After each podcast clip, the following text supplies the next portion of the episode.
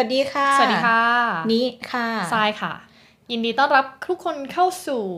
Match Potato Podcast นะคะ Mash Potato นะคะก็จะเป็นรายการที่เราสองคนนะคะนี้กับทรายจะมาพูดกันถึงเรื่องราวที่เราสนใจเนาะใช่ในช่วงแล้วนั้นอืมๆเพราะว่าเราเนี่ยสองคนเป็นเป็นคนที่สนใจ อิเละเขะขามากสเปะสปะเปลี่ยนไปเรื่อยๆนะคะใช่แล้วแต่ว่าช่วงนั้นชีวิตไปเจออะไรมาใช่หรือว่ากำลังสนใจเรื่องอ่านอ่านอะไรเป็นพิเศษไปเจอคนแบบไหนอืมมาอืมเราก็จะมาแชร์กันใช่นะคะอย่างหนึ่งคือเราเชื่อว่าในยุคสมัยปัจจุบันเนี้ยการรู้แบบแนวดิ่ง รู้ลึกเฉพาะเรื่องเจาะจงเฉพาะเรื่องเนี้ยอาจจะไม่ไม่ใช่สกิลที่เขาเรียกว่าอะไร เหมาะสมกับสำหรับยุคสมัยนี้อืมยุคสมัยนี้ เราอาจจะต้องรู้ในแนวแบบแนวระนาบใช่ให้มากขึ้น มีการประยุกต์เอาไปใช้อะไรให้อืมหลากหลายมากขึ้น เพราะฉะนั้นเราเชื่อว่าการการรู้เรื่องการเรียนรู้อะไรที่มันแบบว่า ถ้าเราจะเรียกว่าสเปะสปะก็ได้นั่นแหละ แต่ถ้าเราจะพูดให้เท่ขึ้นเราจะบอกว่ายังไงดี เราก็จะรู้กว้าง เราก็คือเป็นผู้สุเป็นผู้รอบรู้ โอ้โหทำไมมันฟังดูเท่ขนาดนี้ ไม่ใช่รอบรู้ดิเป็นคนอ่าสนใจรอบด้านดีกว่าอ่าได้ไหมสนสนใจรอบด้าน เพราะว่า เพราะฉะนั้นเรื่องราวแต่ละครั้งที่เราจะเอามาเนี่ย ก็อาจจะอืมดูไม่เชื่อมโยงกันเท่าไหร่นะคะค่ะมันขึ้นอยู่กับความสนใจเราช่วงนั้นจริง ๆ ส่วนวันนี้สิ่งที่เรากำลังสนใจและเราเลือกมาเป็นหัวข้อเนี่ยก็คือ เรื่องของ การรับรู้การอย่างรู้หรือว่าที่บางคนเนี่ยเขาเรียกกันว่าเป็นสัญชาตญาณโอ้โห น่าสนใจมากๆ หรือว่าเราจะเรียกว่าเซนส์ในอืมคำเดียวก็ได้เนาะอืมถ้าเซนส์ถ้าใช่จริง ๆ เนี่ยคำว่าเซนส์เนี่ยก็ครอบคลุมเลยนะ สิ่งที่เราจะพูดถึงวันนี้ใช่ไหมคะแล้วนี้พูดถึงแบบสัญชาตญาณเรื่องเซนส์อะไรเงี้ยนี่เชื่อในสัญชาตญาณตัวเองไหมเชื่อไหมว่ามันแบบมันมีจริงมันเชื่อได้อะ หมายถึงว่าเอาเอาสองอย่างเชื่อเชื่อว่ามันมีจริงไหม หรือว่าเชื่อในสัญชาตญาณที่เกิดขึ้นในตัวเองไหมทั้งสองโอเค ถ้าคำถามแรกเชื่อว่ามีจริงไหมเชื่ออืมเชื่อมากอืม เออแล้วก็รู้สึกว่ามันเป็นสิ่งที่อันเนี้ยคิดเองนะ สิ่งที่มันมีอยู่ในมนุษย์ทุกคน และมันควรจะมีและเราควรจะรู้ว่ามันมีมีมันอยู่ เราลองยกตัวอย่างได้ไหมว่าเหตุการณ์ไหนบ้างที่มันจะ เนี่ยแหละ สัญชาตญาณเนี่ยคือการเกิดสัญชาตญาณเนี่ยแหละคือแบบมันมีจริงเออในเหตุการณ์แบบไหนในสถานการณ์แบบไหน อย่างเช่น สัญชาตญาณการหักหลบได้ไหมอืมหักหลบอืมแบบเวลาใกล้จะขับรถมาใกล้จะเกิดอุบัติเหตุอะไรเงี้ย แบบจังหวะกระทันหันที่เราไม่มีเวลาคิดอะอืมว่าเราจะทำอะไรแบบไหนแต่การหลบ หลบซ้ายไปปุ๊บอะไรเงี้ยมันคือวินาทีของสัญชาตญาณที่ทำงาน จริงๆอะใช่ไหมช่วงเวลาแบบนั้นที่มันเป็นแบบเสี้ยววินาทีอะเอาเข้าจริงอะมันคิดไม่ทันแน่นอนเนาะเราไม่ทันคิดด้วยซ้ำว่าแบบเราจะต้องหักไปทางไหน อ่า มันก็น่ากลัวเหมือนกันว่า เฮ้ยทำไมเราถึงหักมาทางนี้โดยที่แบบเราปลอดภัยอะ่ะอมไม่ได้หักไปอีกทางหนึ่งที่แบบ โอ้โห ถ้าหักทางนี้ ชนคนนี้แน่ ตกน้ำแน่หรืออะไรแน่ทั้งทั้งๆที่ในวินาทีนั้นเราไม่ได้คิดถึงขนาดนั้นเลยอืมแต่มันฟึบไปเองอืมอะไรอย่างนี้ มันก็เหมือนกลไกการป้องกันตัวอย่างหนึ่งของร่างกายเหมือนกันเนาะใช่ที่เวลาอะไรพุ่งเข้ามาเราหลับตารีอบย่างหลัเงี้ยบตาใช่ไหม อืมอย่างอีกมุมหนึ่งของสัญชาตญาณเนี่ย ก็น่าจะเป็นการอย่างรู้ล่วงหน้าไหมว่าแบบจะเกิดเรื่องดีหรือไม่ดีเกิดขึ้นอะไรอย่างนี้กับตัวเราอืมาสใจอันนี้ก็ใช้เซนส์เหมือนกันเนาะมีแบบยกตัวอย่างให้ดูไหมคะ ที่แบบเคยเกิดขึ้นกับตัวนี้เองอะเออจริง ๆสำหรับตัวเราเองเนี่ยอย่างอย่างแรกที่บอกไปเราค่อนข้างเชื่อเรื่องสัญชาตญาณเนาะค่ะเออเราก็เลยรู้สึกว่ามันเกิดขึ้นกับเราบ่อย เช่น อยู่ดีๆ ก็มีงานเข้ามา เออเป็นแบบเป็นงานเสริมเป็นเออที่เข้ามาแบบเราไม่ได้คาดคิดว่าจะมีอะไรอย่างนี้ บางครั้งก็รู้สึกว่าเอ้ยเดี๋ยวมันจะต้องมีเรื่องแย่ๆ แล้วมันก็มีเรื่องแย่ๆเกิดขึ้นจริง ๆ แต่บางครั้งเนี่ยเราก็เราก็แอบแอบสงสัยตัวเองเหมือนกันเนาะว่าเราเราด้วยความที่พอเราคิดว่ามันจะมีเรื่องแย่ๆ มันก็เลยแย่เลยหรือเปล่า อันนี้ไม่แน่ใจ กลายเป็นเรื่องเออของแบบกฎของแรงดึงดูดอีกหรือเปล่า แล้วก็มีอีกเรื่องหนึ่งที่รู้สึกว่าเป็นเรื่องของสัญชาตญาณเหมือนกัน เช่น เวลาเราเอ่อรู้สึกเศร้าใจหรือเครียดมาก ๆ เนี่ย เราอยู่ห่างจากครอบครัวใช่ไหมทุกครั้งที่เรารู้สึกว่ามีปัญหา ต้องการคนพูดคุยแต่เราไม่ชอบจะไปคุยกับใครก่อน แม่ก็จะโทรมาเสมออืมทั้งทงๆที่แม่ไม่ใช่คนที่จะโทรหาเราเป็นเป็นตารางเวลามคือเขาคิดจะโทรเขาก็โทรอะอืมแล้วเขาก็ไม่ได้โทรหาเราบ่อยอืมแต่ทุกครั้งแทบทุกครั้งเลยที่เราเครียด หรือมีปัญหาชีวิตหรือเอ่อกำลังต้องการกำลังใจเนี่ย ไม่สบายใจ เออ ไม่สบายใจเนี่ย แม่จะรู้แล้วแม่จะโทรมา แล้วแม่ก็จะพูดว่า แม่ที่แม่โทรมา เพราะอยู่ดีแม่ก็ไม่สบายใจอย่างเงี้ย โอ้เรื่องแบบเรื่องเนี่ย เราเคยได้ยินเรื่องนี้บ่อยมากเลยอะอืมที่แบบเพื่อนๆรุ่นน้องหรือว่าใครก็ตามที่มามาทำงานเราไม่ได้อยู่กับครอบครัวอืมแบบพูดกันบ่อยมากว่าเนี่ยวันเนี้ยไม่สบายใจมาทั้งวันเลยอืมพอกลับบ้านปุ๊บจู่ๆแม่โทรมาถามว่าแบบเป็นอะไรหรือเปล่าอืมแล้วก็แบบโอ้โห โฮเลยอะไรเงี้ย เหมือนแบบอืมเออเนี่ยมันคืออะไรอะ มันคืออะไร มันจะบังเอิญเกินไปอะ ถ้ามันแบบ ใช่ไหมอืมน่าสนใจมากแล้วอย่างทรายล่ะทรายมองมุมมองทางด้านสัญชาตญาณหรือว่ามีประสบการณ์อะไรที่เกี่ยวกับสัญชาตญาณบ้างไหมๆจริง ๆ แล้วเนี่ยเมื่อก่อนเราอะ ไม่เชื่อในสัญชาตญาณเลยอืมเพราะว่าเรารู้สึกว่าการใช้สัญชาตญาณของเราเนี่ย ถ้ามันมีจริงคือมันล้มเหลวมากทำไม ใช่ โดยเฉพาะเรื่องการแบบว่า เคยได้ยินคำว่า อ่า ถูกชะตากับคนนี้อ่าไหมอ่าของเราเนี่ย ตั้งแต่เด็กๆ คือ ใครที่เราเห็นเวลาแบบว่า เจอเพื่อนใหม่ ๆ เจอคนใหม่ๆ ย้ายโรงเรียนเลื่อนชั้นใหม่เข้ามาหาลัย แล้วเจอใครที่ไม่เคยเห็นหน้ากันมาก่อน คนที่เรารู้สึกว่าเราไม่อยากคบกับคนนี้อืมคนนี้ประหลาดจังอืมคนนี้ไม่อยากยุ่งด้วย นิสัยไม่ดีแน่เลย พอเอาเข้าจริงๆเนี่ยสุดท้ายแล้วคนพวกนั้นมาเป็นเพื่อนสนิทเราหมดเลย อืมแล้วเขาแบบ perfect ไม่ได้แบบว่า perfect แบบในอุดมคติของอ่าใครนะ แต่แบบ perfect สำหรับเราอะอ่าคือแบบถ้าเราจะมีใครเป็นเพื่อนเราต้องแบบเป็นคนพวกนี้แหละ เออา และไอสิ่งที่มันเกิดขึ้นตอนแรกเวลาอืมเจอเขาแล้วรู้สึกว่าแบบไม่ถูกชะตาเนี่ย มันยังอืมอยู่ไหมตอนสนิทกัน พอสนิทกันก็ไม่อยู่แล้ว สนิทกันคืออย่างหนึ่งอย่างหนึ่งสำหรับเราอะคือด้วยความที่เราไม่เชื่อไงอืมด้วยความที่เราไม่เชื่อ พอเจอคนนี้ปุ๊บ มันจะมีความรู้สึกอะที่แบบไม่ดีอะแต่เราก็จะค้านตัวเองอืมว่าเออเราอย่าไปอย่าไปตัดสินคนจากแรกเห็นอืมแบบนั้นค่ะ เพราะว่ามันมันไม่มีทางเป็นไปได้ที่แบบเห็นหน้าปุ๊บแล้วจะรู้ว่าเขาเป็นอืมดีหรือไม่ดี มันไม่มีทางเป็นอย่างนั้นจริงอยู่แล้ว เราไม่เชื่อไง เพราะฉะนั้นเราก็จะเฉยเฉยๆอืมไม่ไม่พยายามไม่ไปไม่ไปแบอืบมว่า ตัดสินหรือไม่ไม่ยุ่งเกี่ยวกับเขาอะไรเงี้ยแล้วแบบสุดท้ายมันก็ได้ได้เห็นแบบ ไม่มีเขาเรียกว่าอะไรไม่มีความคาดหวังในแบบที่ไม่ดีหรือดีกับคนคนนั้นอะไรเงี้ย มันก็ก็ดีอย่างหนึ่งแต่แบบพอผ่านมาจนโตอะไรเงี้ย บางทีเจอคนใหม่ ๆ เพื่อนพาเพื่อนมาให้รู้จักแล้วแบบพอมาถามว่า เอ้ยคนนี้รู้สึกเป็นยังไง หรือแบบพาแบบเพิ่งคบกับแฟนคนนี้อะไรเงี้ยเอามาแบบว่า เอ้ย คนนี้ดีไหมคบดีไหมเราแบบ เอ้ยถามใครก็ได้ที่ไม่ใช่เราอะเพราะว่าเราเนี่ย แย่มากเรื่องอืมเรื่องการดูคนอะมเออแบบ แม่อะไรเงี้ยจะใช้คำว่าอะดูคนออก ดูคนอืมเป็นเมื่อก่อนเราจะไม่ไม่เชื่อเรื่องนี้เลยว่าแบบ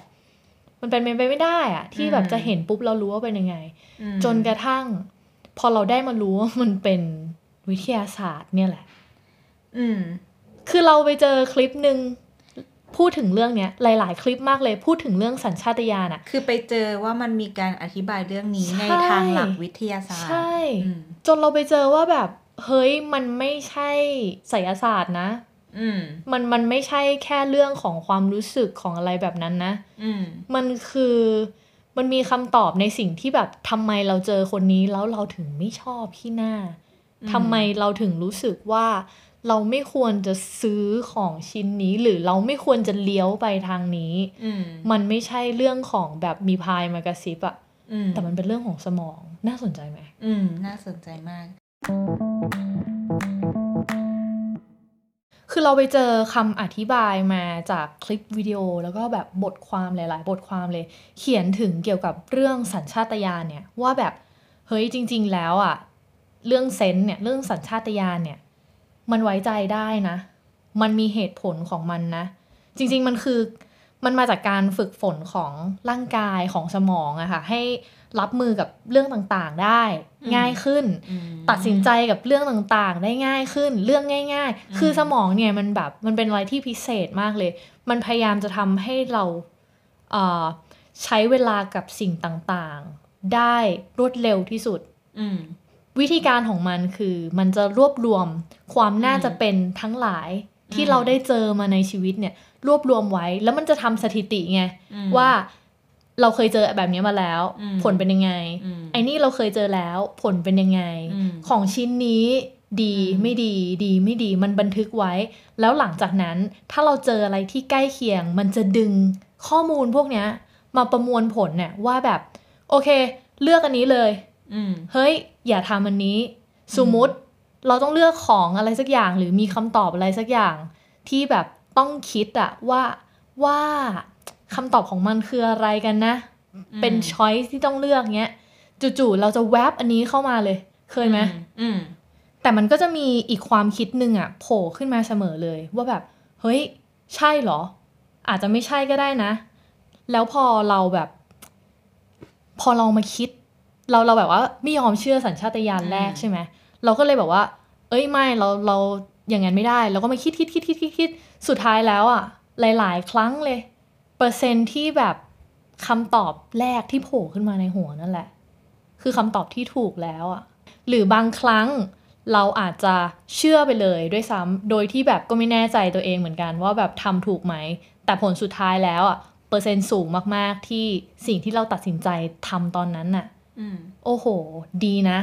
ที่เชื่อในสัญชาตญาณแรก แล้วมันก็มีคำอธิบายเกี่ยวกับเรื่องนี้ด้วยนะเอ่อเขาบอกว่ากระบวนการตัดสินใจ ความคิดอะไรในสมองของเราเนี่ย มันแบ่งเป็นสองส่วนหลักๆ เขาเรียกว่าแบบเป็น System 1 กับ System 2 อันแรกเนี่ย คือจะแบบเป็นอะไรที่เร็วมาก ประมวลผลฟุบฟุบฟุบทั้งหมด แล้วก็แบบทำอย่างนี้เลยจ้ะ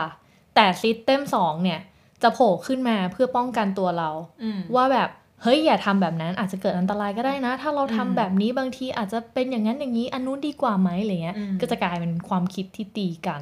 ซึ่งถ้าเราประมวลผลจากคำอธิบายของพวกเขาเนี่ย จริง ๆแล้วอะมันถูกต้องหรือแม่นยำแค่ไหนเนี่ย มันก็เหมือนกับขึ้นอยู่กับสิ่งที่เราได้เจอมา ที่เราสะสมเข้าไปในสมองเหมือนกันนะใช่ไหมอืม ใช่พอฟังแบบนี้แล้วก็นึกถึงว่านึกนึกแบบทรายเหมือนกันว่าอ้าวสุดท้ายแล้ว สัญชาตญาณหรือประสบการณ์เนี่ยอืมันก็น่าจะมาจากการที่เราเก็บเล็กผสมน้อย สิ่งที่เราเจอมาตั้งแต่เราเกิดอะเนาะค่ะแล้วเราก็จำจำมันไว้บางทีเราก็จำไม่ได้ด้วยซ้ำว่าเราจำมันไว้เออแต่เราไม่รู้ตัวเอาอย่างนี้ดีกว่า มันเหมือนอัลกอริทึมที่เราสะสมไป ใช่ใช่และเอ่ออย่างอย่างทรายเงี้ยทรายบอกว่าตอนแรกทรายสัญชาตญาณไม่ดีใช่ไหม สำหรับนี้เนี่ยนี่รู้สึกว่านี่ค่อนข้างเชื่อในสัญชาตญาณตัวเอง แล้วก็ค่อนข้างเชื่อว่ามันเชื่อได้มันมาดีแต่เด็กแล้ว ใช่ พอมันนั่งนึกเรื่องการสั่งสมประสบการณ์ก็ทำให้คิดขึ้นมาได้ว่า เอ้ย เรามาจากครอบครัวที่ต่างกันเนาะอืมอย่างเราเนี่ยเราต้องใช้ชีวิตเอ่อด้วยตัวเอง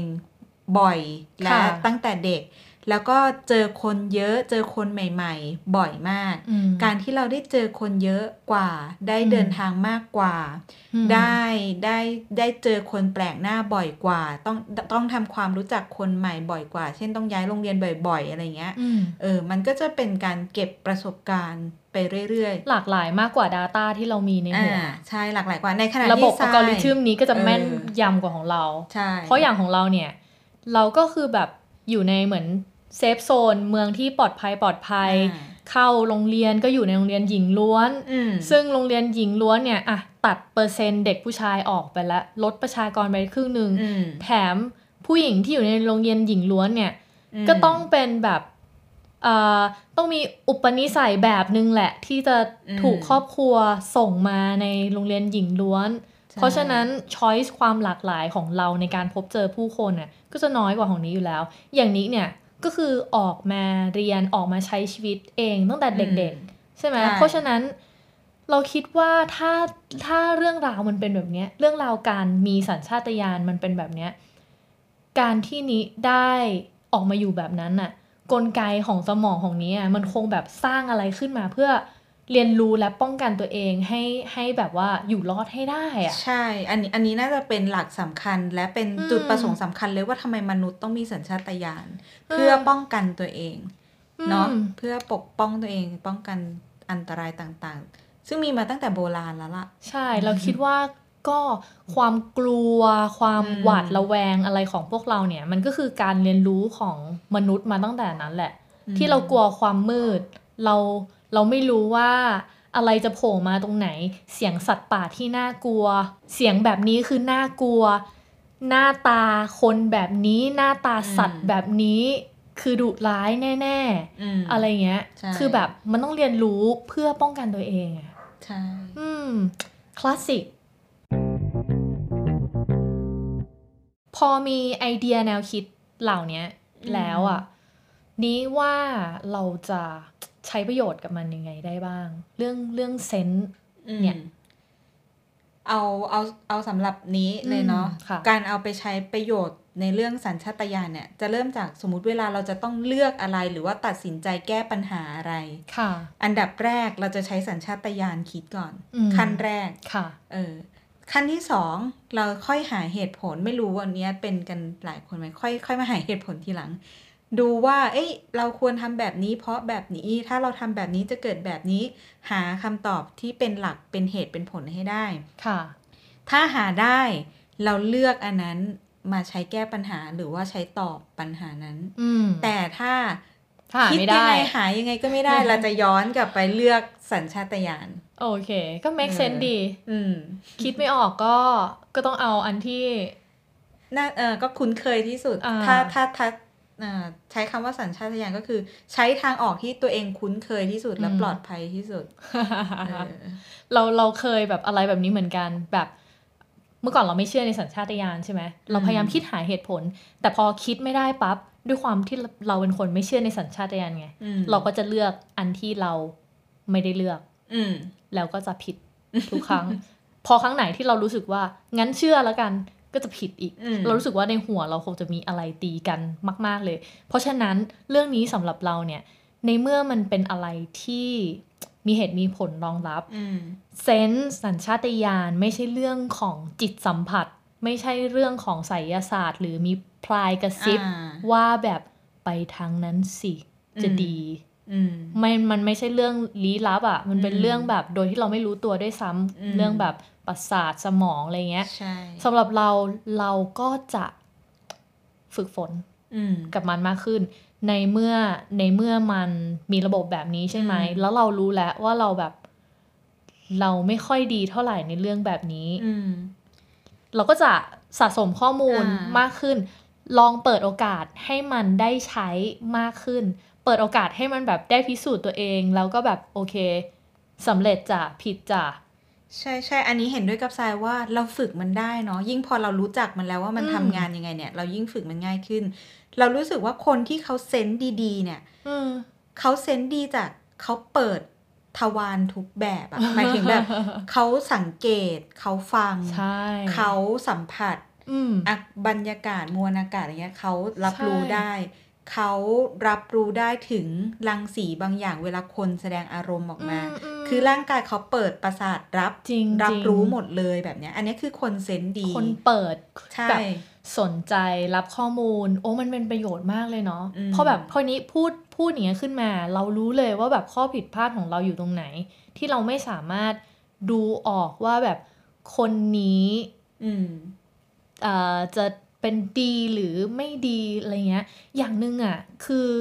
เราเป็นคนไม่ค่อยชอบมองหน้าคนอะอืมแบบเวลาเดิน ก็จะแบบไม่เงยหน้าขึ้นมามองหน้าใครเดินแบบก้มหน้าก้มตา นั่งอยู่ในร้านอาหารกินข้าว เห็นแค่ห่างตา รู้ว่าเขาทำอะไร แต่ไม่เคยมองหน้าเขา เพราะฉะนั้นไม่แปลกเลยอะเพราะว่าข้อมูลข้อมูลของแบบ บุคลิกและสีหน้าแววตาผู้คน การเรียนรู้ผู้คนโดยรอบของเราอะเราไปน้อยตัดมากตัวเองไปอะอืมเพราะเราไม่ชอบคนมาจ้องหน้าไง เพราะฉะนั้นอืมเราก็จะหลีกเลี่ยง ไม่อยากให้ใครรู้สึกอึดอัด แต่พอทำแบบนี้ปุ๊บอะเป็นไปได้มากๆ ที่แบบก็เพราะแบบเนี้ยแหละ เราถึงได้ ดูคนไม่เป็น พูดง่าย ๆ ก็คือแบบนั้นอืน่ะมอืมอืมก็ อย่างนี้ถ้าทรายอยากพัฒนาขึ้นทรายก็อาจจะต้องเปิดทวารทุกเอาแบบละมามันจิตสัมผัสงเกตเนอะสุดท้ายก็สังเกตแหละ พวกใช่นักสืบอะไรอย่างนี้ก็น่าจะใช้ทักษะนี้เยอะ ใช่อืมเนาะเป็นเหตุเป็นผล make sense มาก ๆ คลิปนี้ ขอบคุณทุกคนนะคะที่รับฟังกันมาจนจบ แล้วก็ใครที่มีความคิดเห็นเรื่องนี้ในแขนงอื่น ๆ หรือว่าแบบ เอ้ย มีประสบการณ์อะไรที่แบบอยากแชร์ให้กันฟังแบบว่าคอมเมนต์กันมาได้เลยนะคะ ทุกช่องทางที่เราเผยแพร่พอดแคสต์ของเราไป แล้วก็อืมเราอยากฟังอันนี้เผื่อใครมีเซนส์แบบแปลกอืๆมที่เราไม่ได้พูดถึงในวันเนี้ยแต่แบบใช่เป็นใช่เรื่องเรื่องอื่นๆ ก็อยากให้แบ่งปันเข้ามานะคะ ใช่อยากรู้มากๆเลยนะคะ